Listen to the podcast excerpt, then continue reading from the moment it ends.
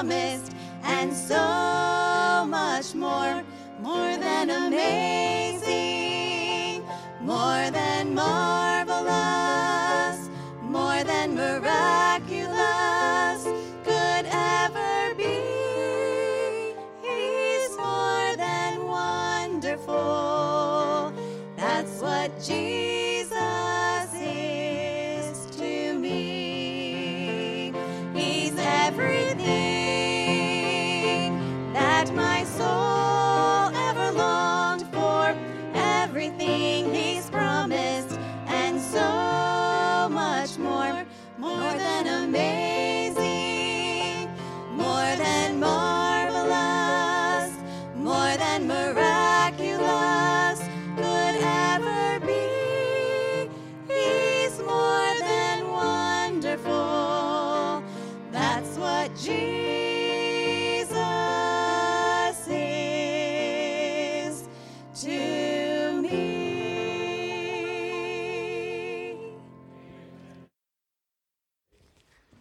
Praise the Lord. Amen. Well, take your Bible. Turn over to the book of 2 Samuel tonight. 2 Samuel.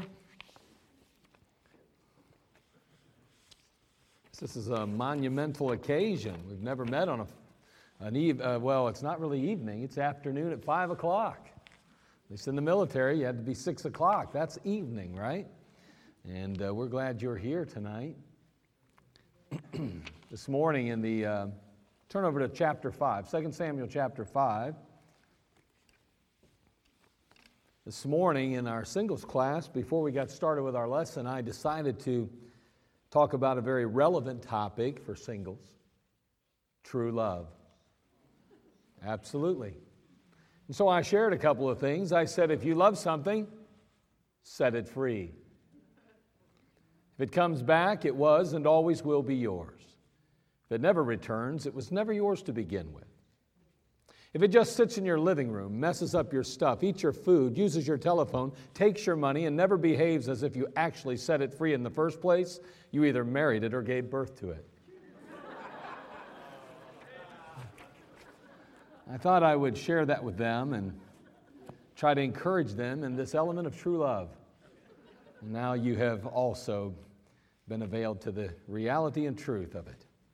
All right, 2 Samuel chapter 5, beginning in verse 1. We'll look there and read there in just a moment, but let me just set the tone for uh, the setting real quick. After the death of Saul, Ishbosheth, his son, began to reign over Israel.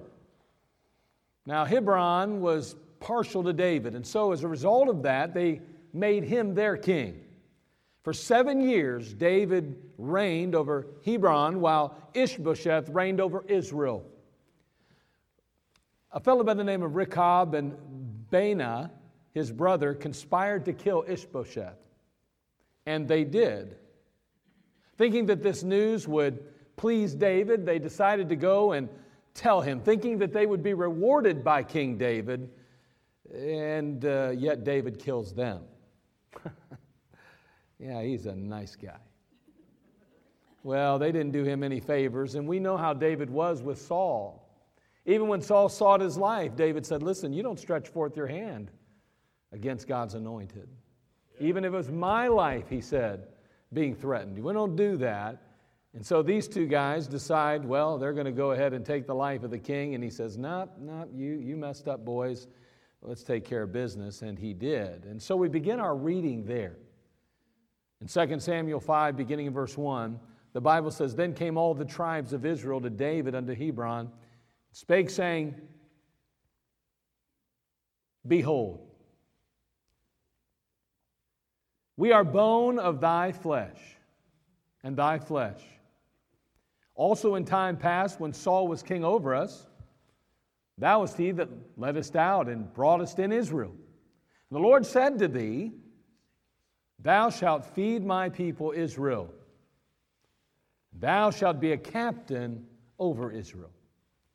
So all the elders of Israel came to the king to Hebron, and King David made a league with them in Hebron before the Lord, and they anointed David king over Israel.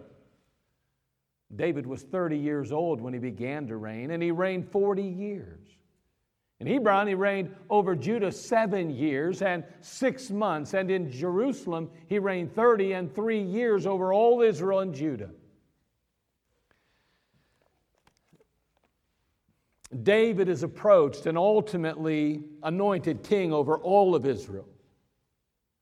And as we continue reading on in the passage, we come to a very interesting and I think insightful verse. Something that I believe we can glean from and ultimately grow from. We come to verse 10. Take a look at verse 10 in 2 Samuel chapter 5. The Bible says there, and David went on and grew great, and the Lord God of hosts was with him. So, from, the, from our text, we understand that David became king of the most powerful nation on earth at the time. His fame extended into the far reaches of the earth. By the time he died, he had established himself as the standard by which all other kings would be judged. What, at, what attributed to this great status and honor? How did he arrive at that place? And tonight, I just want to take a few moments and I want to consider David's recipe for greatness. So let's have a word of prayer. Father, we come to you and we ask, Lord, that you'd just be with us, that you'd work in our lives. Father, we desperately need you. We pray, Father, that you would just walk these aisles and do a work in our hearts and our lives. God of heaven, we. Uh, need you to speak to us and work in our hearts. We need you to be closer and more real to us than ever. I pray that, Father, you'd anoint my lips, that you'd enable me, Father, to be filled with your Spirit and be just simply your mouthpiece. Pray that you'd stand in my shoes tonight, and Lord, just help me to be and to say exactly what you'd want. Father, be with every listening ear again, Lord, and anoint them. And Lord, may we hear with spiritual ears. There's so much clutter and so much clamor in the world, so many messages that are being peddled and promoted. Father, tonight we have a message from heaven, and we pray, Lord, that our hearts would be truly in tune with you. That we would not be distracted by everything going on around us or in the world in which we live, but help us, Lord, to focus this next few minutes on you and your word. May we leave here, Father, better for having done so. We'll thank you and praise you, Lord, in Jesus' name. Amen. First of all, as we look at David and his life, I think from this particular verse, we can see what I've noted as a recipe of greatness. Right off the bat, number one, the Bible tells us in verse 10, and David went on.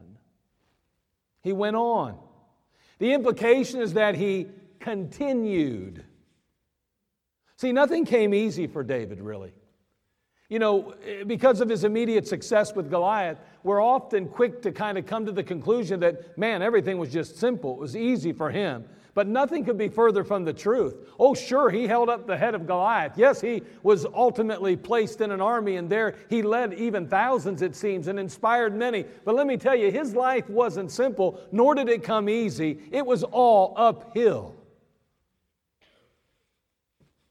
David had to work for everything he got.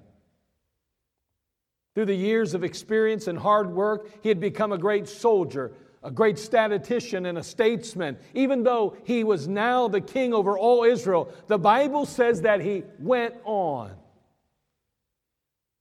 And he could have chosen to bask in his glory now. He's the king, right? I mean, he's finally been elevated. He's finally arrived. He's finally reached the pinnacle of success. And he could have said, I'm just going to relax and enjoy my position. I'll go ahead and enlist some others to do all the details. I'll just go ahead and re- kick back and enjoy the, the, the, position that I now have and the opportunities that I, have come to me because of my hard work and my effort.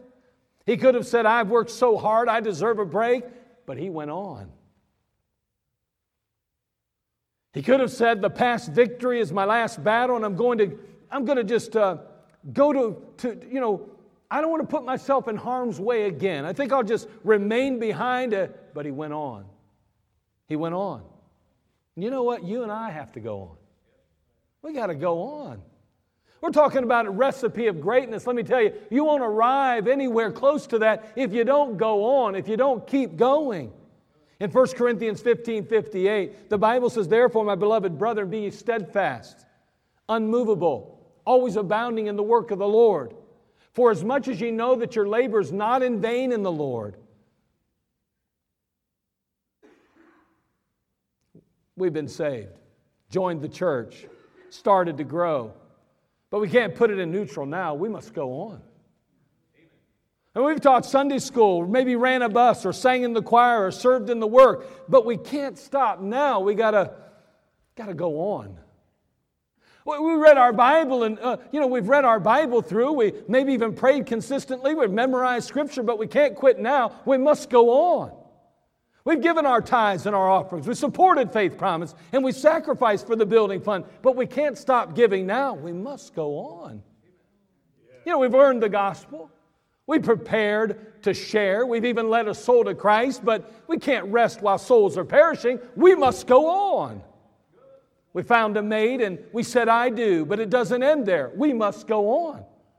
We landed a job and we went to work and we did our best, but we can't stop working now. We must go on. We care for the children. We've met their needs. We raised them up. But there's another generation that needs our insight, our input, and our investment. We must go on. The Bible says he went on. He went on. May God help us to do the same. First of all, if we're talking about David and the recipe of greatness, I think, first of all, David went on. But we notice in our text it says David went on and grew great. David grew great.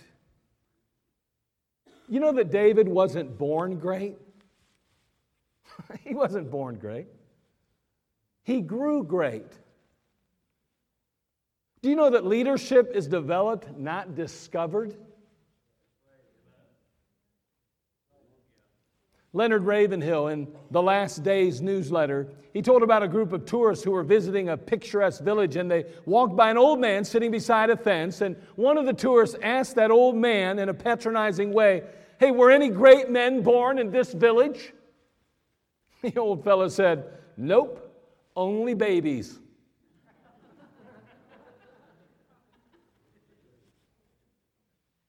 One reason that David grew great was because he chose to keep growing.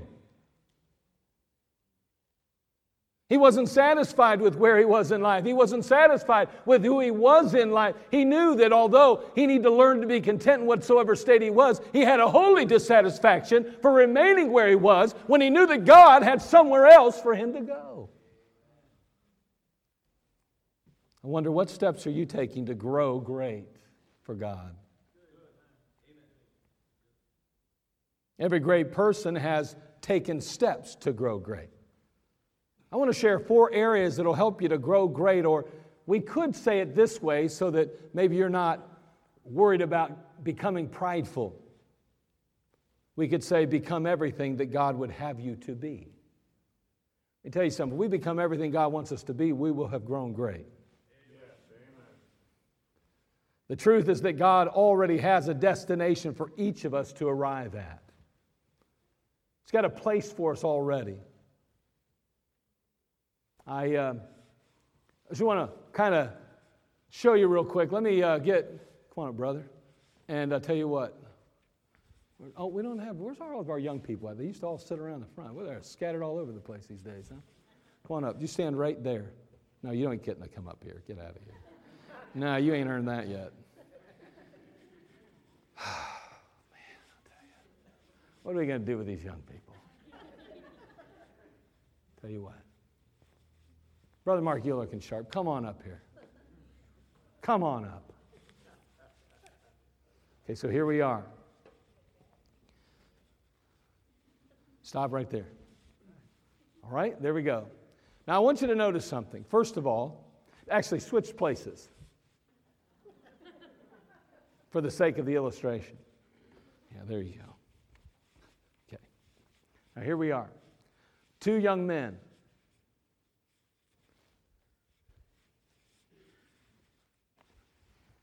This is where you are. This is where I am.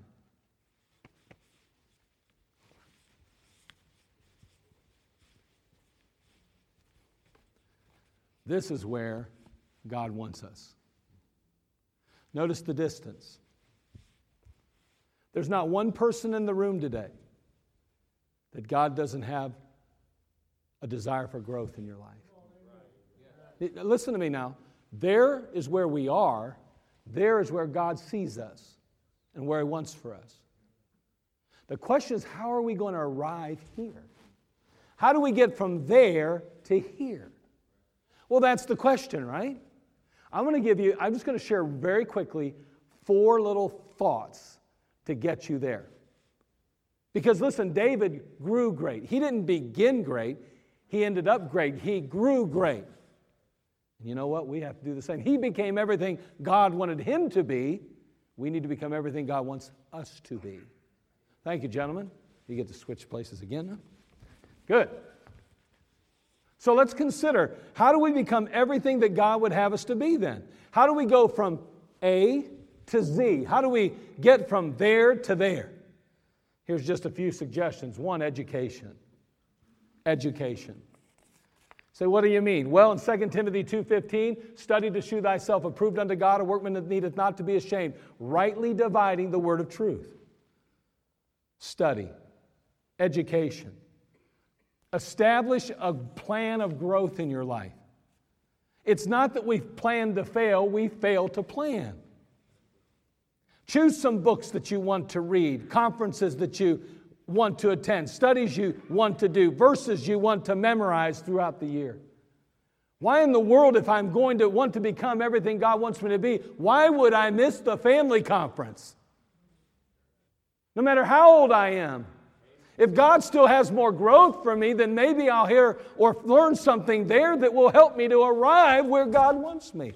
Why would I miss the ladies' advance? Why would I miss the men's conference? Why would I not take advantage of every opportunity to grow? But then there are just books. I think of that bookstore that we have out there, and I think of all the effort and the time that Mrs. Kavanaugh puts into knowing the, the, the, what's in those books so that they're positive and they're, uh, they're, they're, they're good for us and they enable us to grow and not to be corrupted. And I think about that and I think, man, why, why wouldn't we take advantage of those opportunities? Why wouldn't we purchase a book and read it? Why wouldn't we say, at the end of the year, I want to have read four good books? I may be one on doctrine and one on Christian lifestyle, one on this and one on that, and one on building my family stronger. Why wouldn't we pick some books that will help us to grow?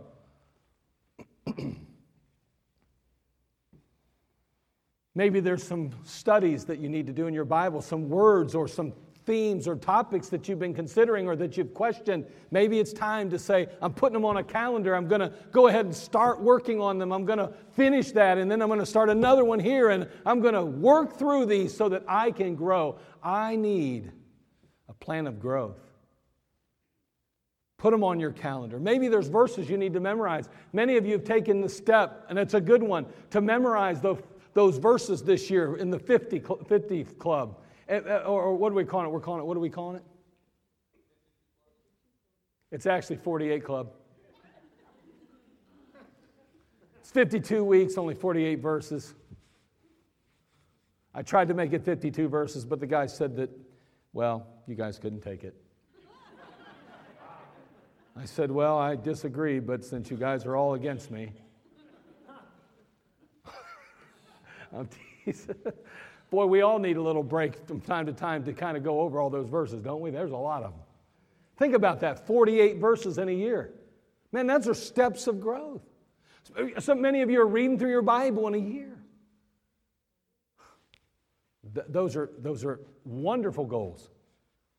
And you know what? You need a plan of growth. If you do not plan it, it won't get done. Again, we don't plan to fail, we just fail to plan. We need to put some things on our calendar, we need to set some goals for ourselves.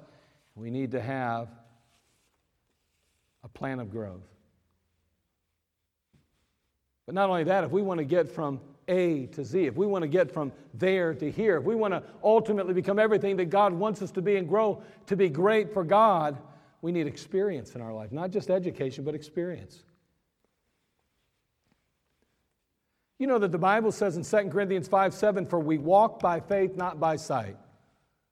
We walk by faith. I want you to think about that statement for a minute. We walk by faith. The implication is that we're moving in a direction. We're walking by faith. Now listen, the truth is is that most of us if we're honest walk by sight. It's based on what we see ahead. That's what determines our decisions. That's how we ultimately come to conclusions, is based on what we can observe, what we see with our human eye.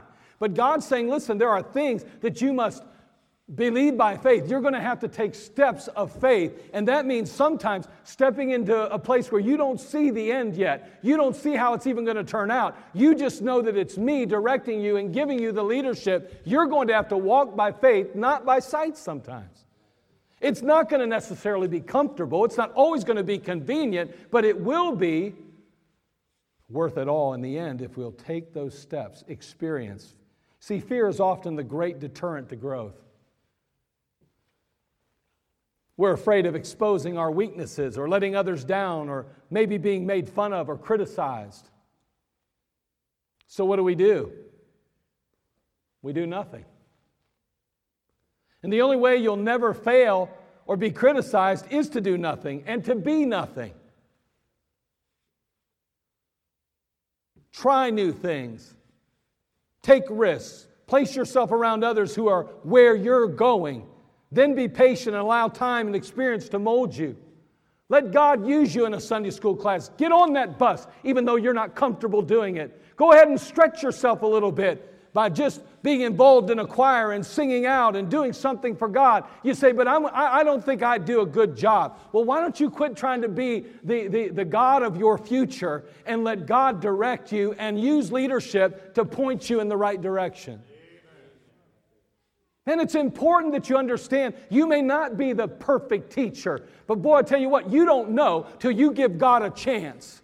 You may not be suited for the bus ministry, but many of you have never been on a bus, nor would you ever even think about it. So many of some of you are so intimidated about what could or wouldn't happen, you won't even step out by faith and try. Are you kidding me? We're going to grow. We're going to go from A to Z. We're going to go from where we are to where God really wants us, but we're never going to step out by faith. We're never going to do something that we're uncomfortable with. That won't happen.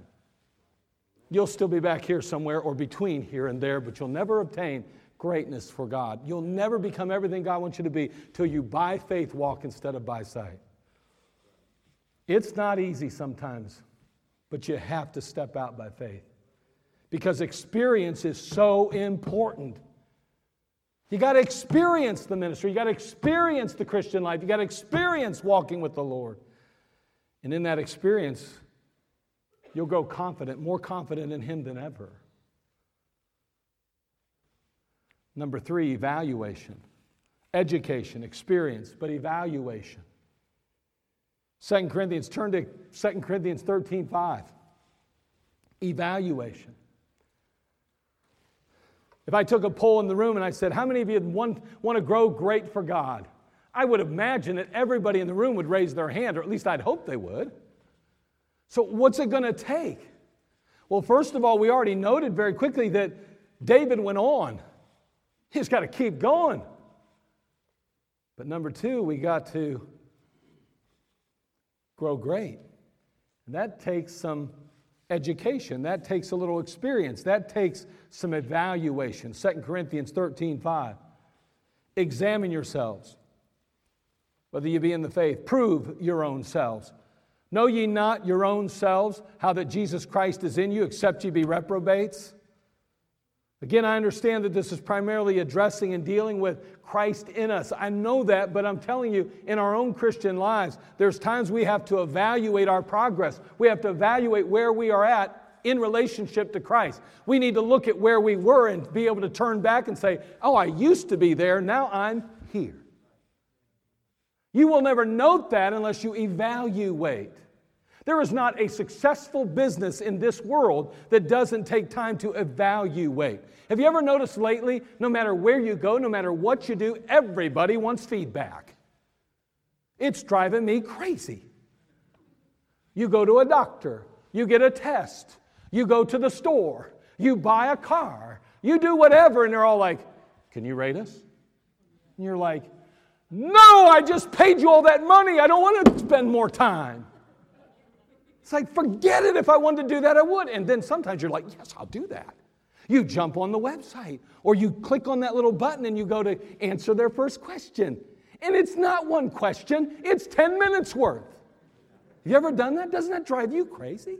It drives me nuts. And halfway through, I usually go, I'm gone. Man, little five little questions, one to ten, I'm good. But man, when you get into that ninth and tenth question, it's like, are you kidding me? And then please write in detail exactly. I ain't writing nothing. Have you seen these two left thumbs work on a little, little uh, uh, handheld device? Uh uh-uh, uh, not happening. Evaluation. We need to constantly evaluate our progress. Again, earlier I, I encouraged you to establish a, a growth plan. Identify some books you're going to read. Put it on the calendar, those conferences and things that are being provided that you know will make a difference and help you and encourage you. Man, outline some scriptures that you want to memorize, maybe even above and beyond the 48 that we're doing, even. Things that will help you in your life. Not that the others won't, but these might specifically address issues in your life and your relationships. I mean, put them on a calendar. We talked about that growth plan. Well, as you go through the year, constantly review your calendar, evaluate your progress. Have I read the book that I had set out to read? Have I accomplished the goal, that, that, that little benchmark that I had hoped to accomplish? Have I arrived there or have I yet to start? Am I making progress or am I simply treading water?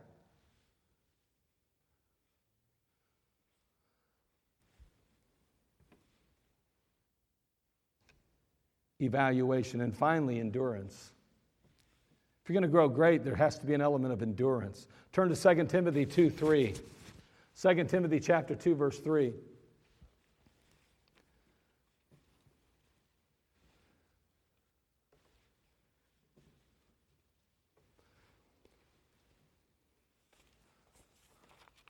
First of all, again, we, we noted that David went on. Number two, we said that David grew great, and we said, listen, there's four things that can help us to do so, four suggestions education, experience, evaluation, and finally this endurance. 2 Timothy 2 3, thou therefore endure hardness as a good soldier of Jesus Christ.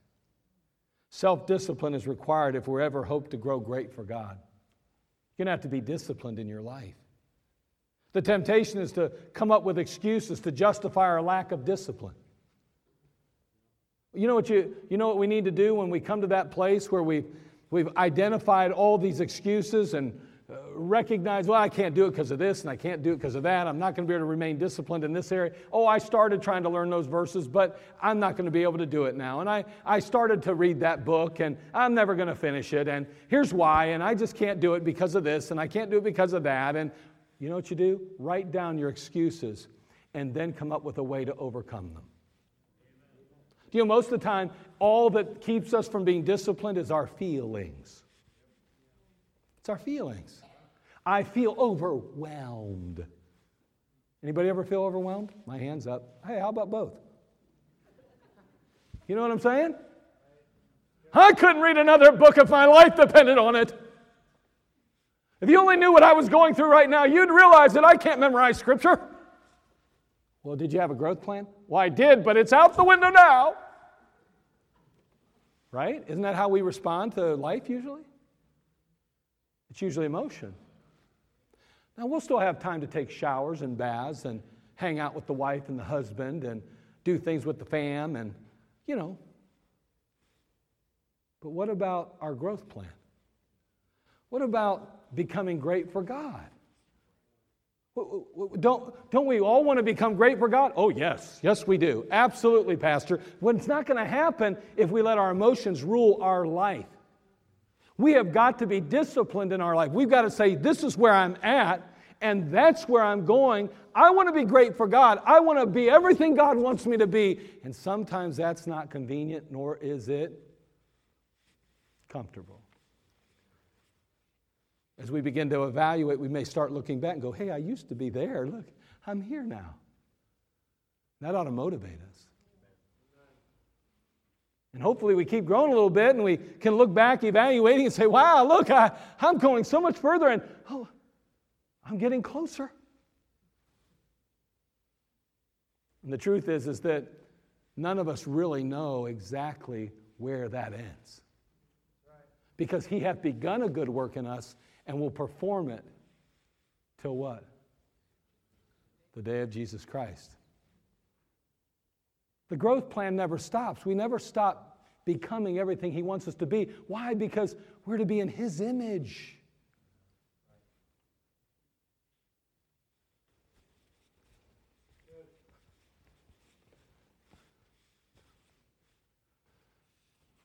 David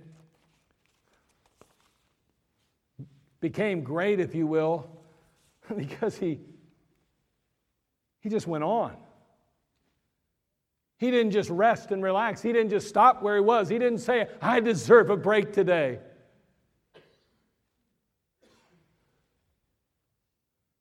By the way, if you're trying to find that at Burger King, good luck because half the time the doors are closed. at least nowadays. I went to McDonald's again, two weeks in a row. Sorry. I'm like, no! I went to my car, I got a hatchet, and I broke the glass and walked in anyway. they said, What are you doing? I said, I need some sweet tea, and I want to put as much ice in the cup as I really want. Actually, I didn't do that. But nonetheless, David grew great.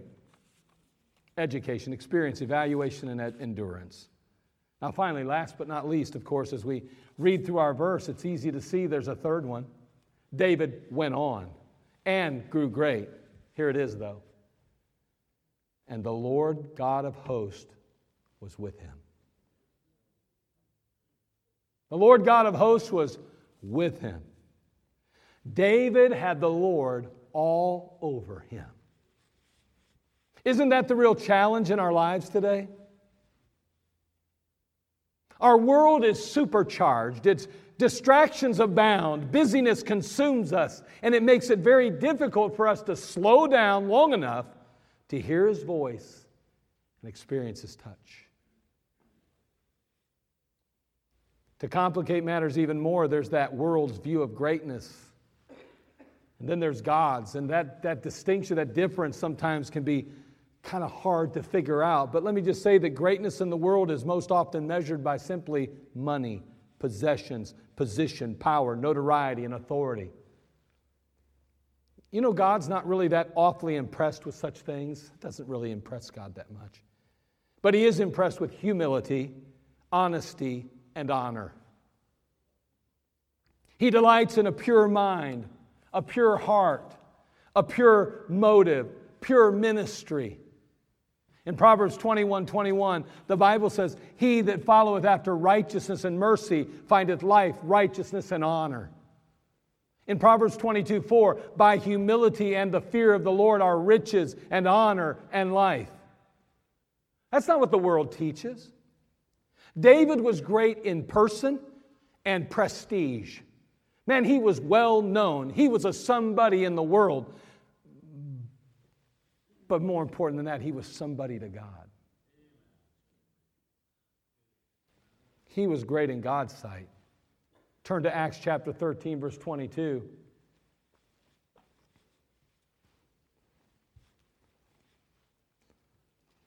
Acts 13, 22.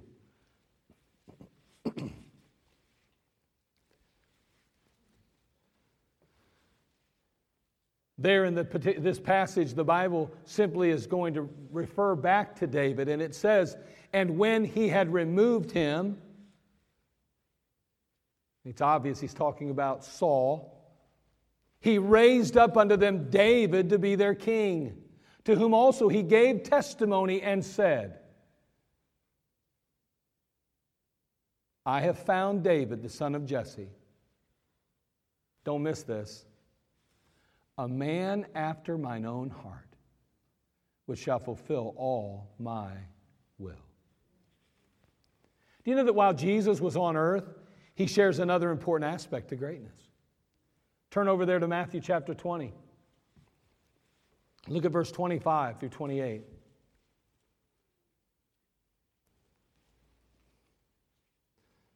David was a man after God's own heart. Wow.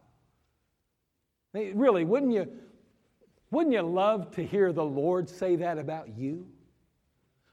And she is a woman after my own heart. She, he is a man after my own heart. Wouldn't you love that? I mean, this isn't somebody else saying that, it's the Lord giving testimony to David's character. Look at Matthew 20. Jesus is on earth now, and he's going to share a very important aspect of greatness. Matthew 20, verse 25. But Jesus called them unto him and said, You know that the princes of the Gentiles exercise dominion over them, that they are great, and they that are great exercise authority upon them. But it shall not be so among you. But whosoever will be great among you, let him be your minister. And whosoever will be chief among you, let him be your servant. Even as the Son of Man came not to be ministered unto, but to minister and to give his life a ransom for many. i tell you what, you want to be great, Jesus says? Lay your life down for others. You say, well, that doesn't sound very glamorous. That's why the world doesn't do that. The world says, You lay your life down for me, I'm in charge, Buster. You lay down and I'll walk across your back. That's how it works. My feet aren't going to get muddy, buddy. You like that, muddy buddy? Jesus says, you know what? We don't do things the way the world does. My economy runs a little bit different. Man, I tell you what, you, you want to, as he puts it here, whosoever will be great among you, let him be your minister. We think about somebody ministering to us, we talk, think about somebody that's doing on our behalf. And in this case, he says, You really want to be chief among you? You really want to be elevated? Well, let him be your servant. He's not talking about, okay, you want to be important to me? You serve me. That's not what he's talking about. He's saying the biggest servants are the ones you ought to elevate. That's not how it works, is it?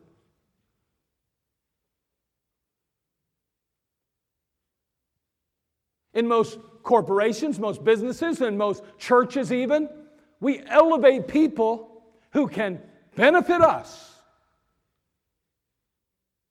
Because in the end, it's about me, right?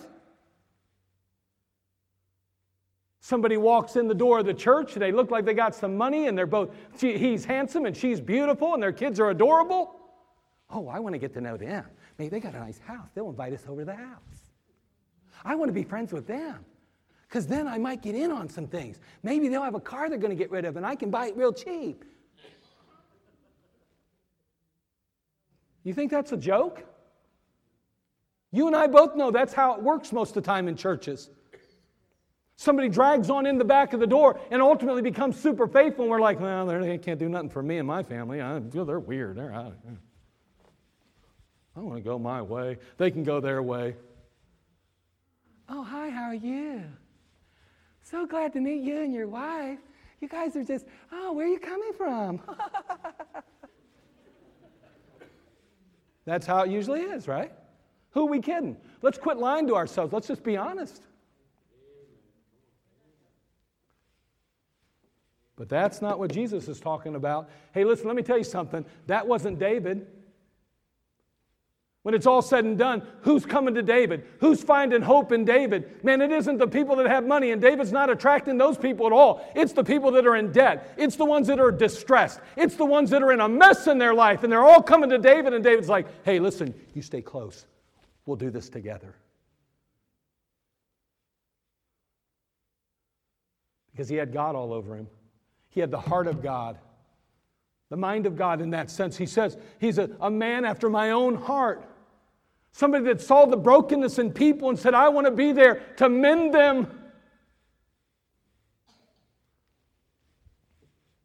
David became servant of all. let me tell you, if we're going to become great, we need to become a servant. That's what Jesus is talking about. But the goal again is to have the Lord Jesus all over us, to have God all over us, to have the hand of God and the power of God on our life. See, what we can never forget about growing great is that real greatness is bestowed upon us by God Himself. 2 Samuel 7 9 says, And I was with thee whithersoever thou wentest, God talking to David, and have cut off all thine enemies out of thy sight, and have made thee a great name, like unto the name of the great men that are in the earth. God said, I did that for you, David. The next time, David, you start to think that you were all man and that it was all because you pulled yourself up by your bootstraps, because somehow you got educated, somehow you became a great warrior, that you did it on your own, that somehow you were able to conquer the enemy by your own sheer wisdom and insight and understanding, you remember that I made you great.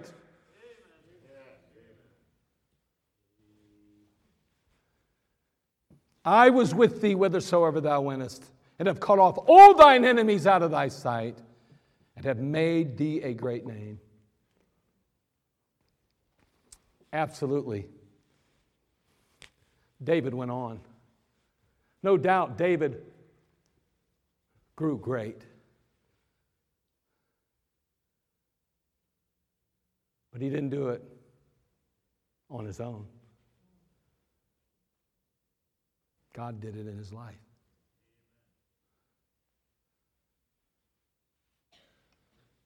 Nothing replaced the hand of God or the favor of God in his life. Nothing. God alone is responsible for the believer's greatness.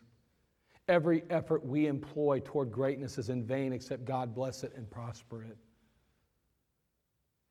There's no substitute for God's presence in your life.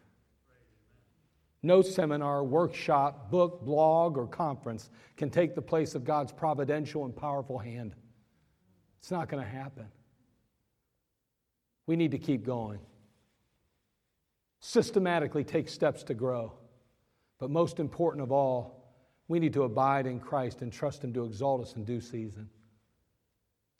Turn, if you would, to John 15 5.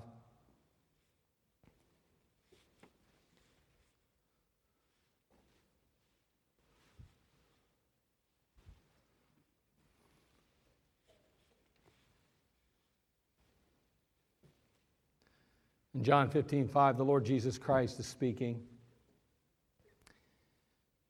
And he says, I am the vine, ye are the branches. He that abideth in me, and I in him, the same bringeth forth much fruit. Here it is now. For without me, ye can do nothing. For without me, ye can do nothing. For without me, ye can do nothing. Let me see for just a moment. I think there's something I can do without God. Hmm. Let's see here. Let me, uh, let's just see here. Oh. Uh, there we go. I've been doing that my whole life. I don't need God to tie my shoes. I can do that without God. Really? You know, there are folks probably in the room right now that if you sat where I'm sitting and you bend over like that, you'd get so dizzy you'd roll right off this platform. Do you realize there's not one thing you can do or I can do without God? And we can continue to convince ourselves of the fact that we can. I mean, we're talented, we have abilities, and oh, they're God given, but there comes a point I don't have to pray about certain things like that. I don't have to invite Christ into my life. I mean, He takes care of me, and I do what I can for Him, and I can do some things, and I don't have to ever think about God being involved in it. Mm, that's dangerously close to trying to do it without Him, then. Very dangerous. He says, For without me, ye can do Nothing. I've been reading for years. Wait a second. What if you had a stroke tonight? Do you know how many people have to relearn how to read? Oh, you can do that without God, can you? Let God take away the ability. I'm just saying, look at us. If we're not careful, like the world, we become so independent that we forget we can do nothing without him. David went on. He grew great, and he had God all over him. If you ask me, that sounds like a tremendous recipe to greatness. Will you go on? Where will you be in six months? Where will you be in a year? It's amazing, isn't it? One of the things that ruins more people than anything is to hit it big at the lottery. You know, they hit it big, right? They get all this money, and next thing you know, they stop doing what they've been doing. And all their families show up finally. Friends and everybody else in the world. Hey, how you doing? I was wondering, you know, I've just been hurting a little bit. I was wondering if you could loan me some money before it's over with, man, I mean to tell you, their lives are ruined. Many of them become drunkards or drug addicts, and they're all messed up in their lives. Why? What, what's going on? They didn't go on. You got to go on. Will you go on? Hey, will you choose to grow great by investing in yourself and others? Will you strive to have the hand of God on your life by living a life of purity and humility?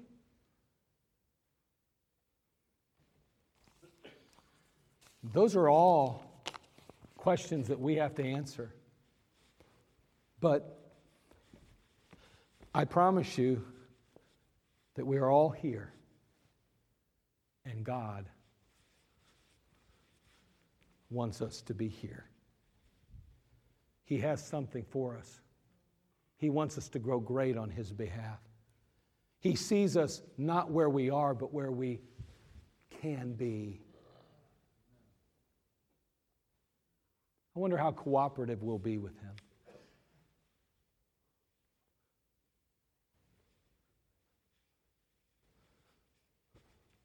Let's just go on.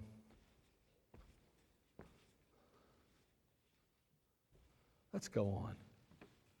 Just keep on going. Don't quit. Don't give up. Don't stop. Choose to grow great. Get a, get a growth plan. And then don't settle for anything less than the hand of God on your life. You aren't going to get that, neither am I, without purity and humility.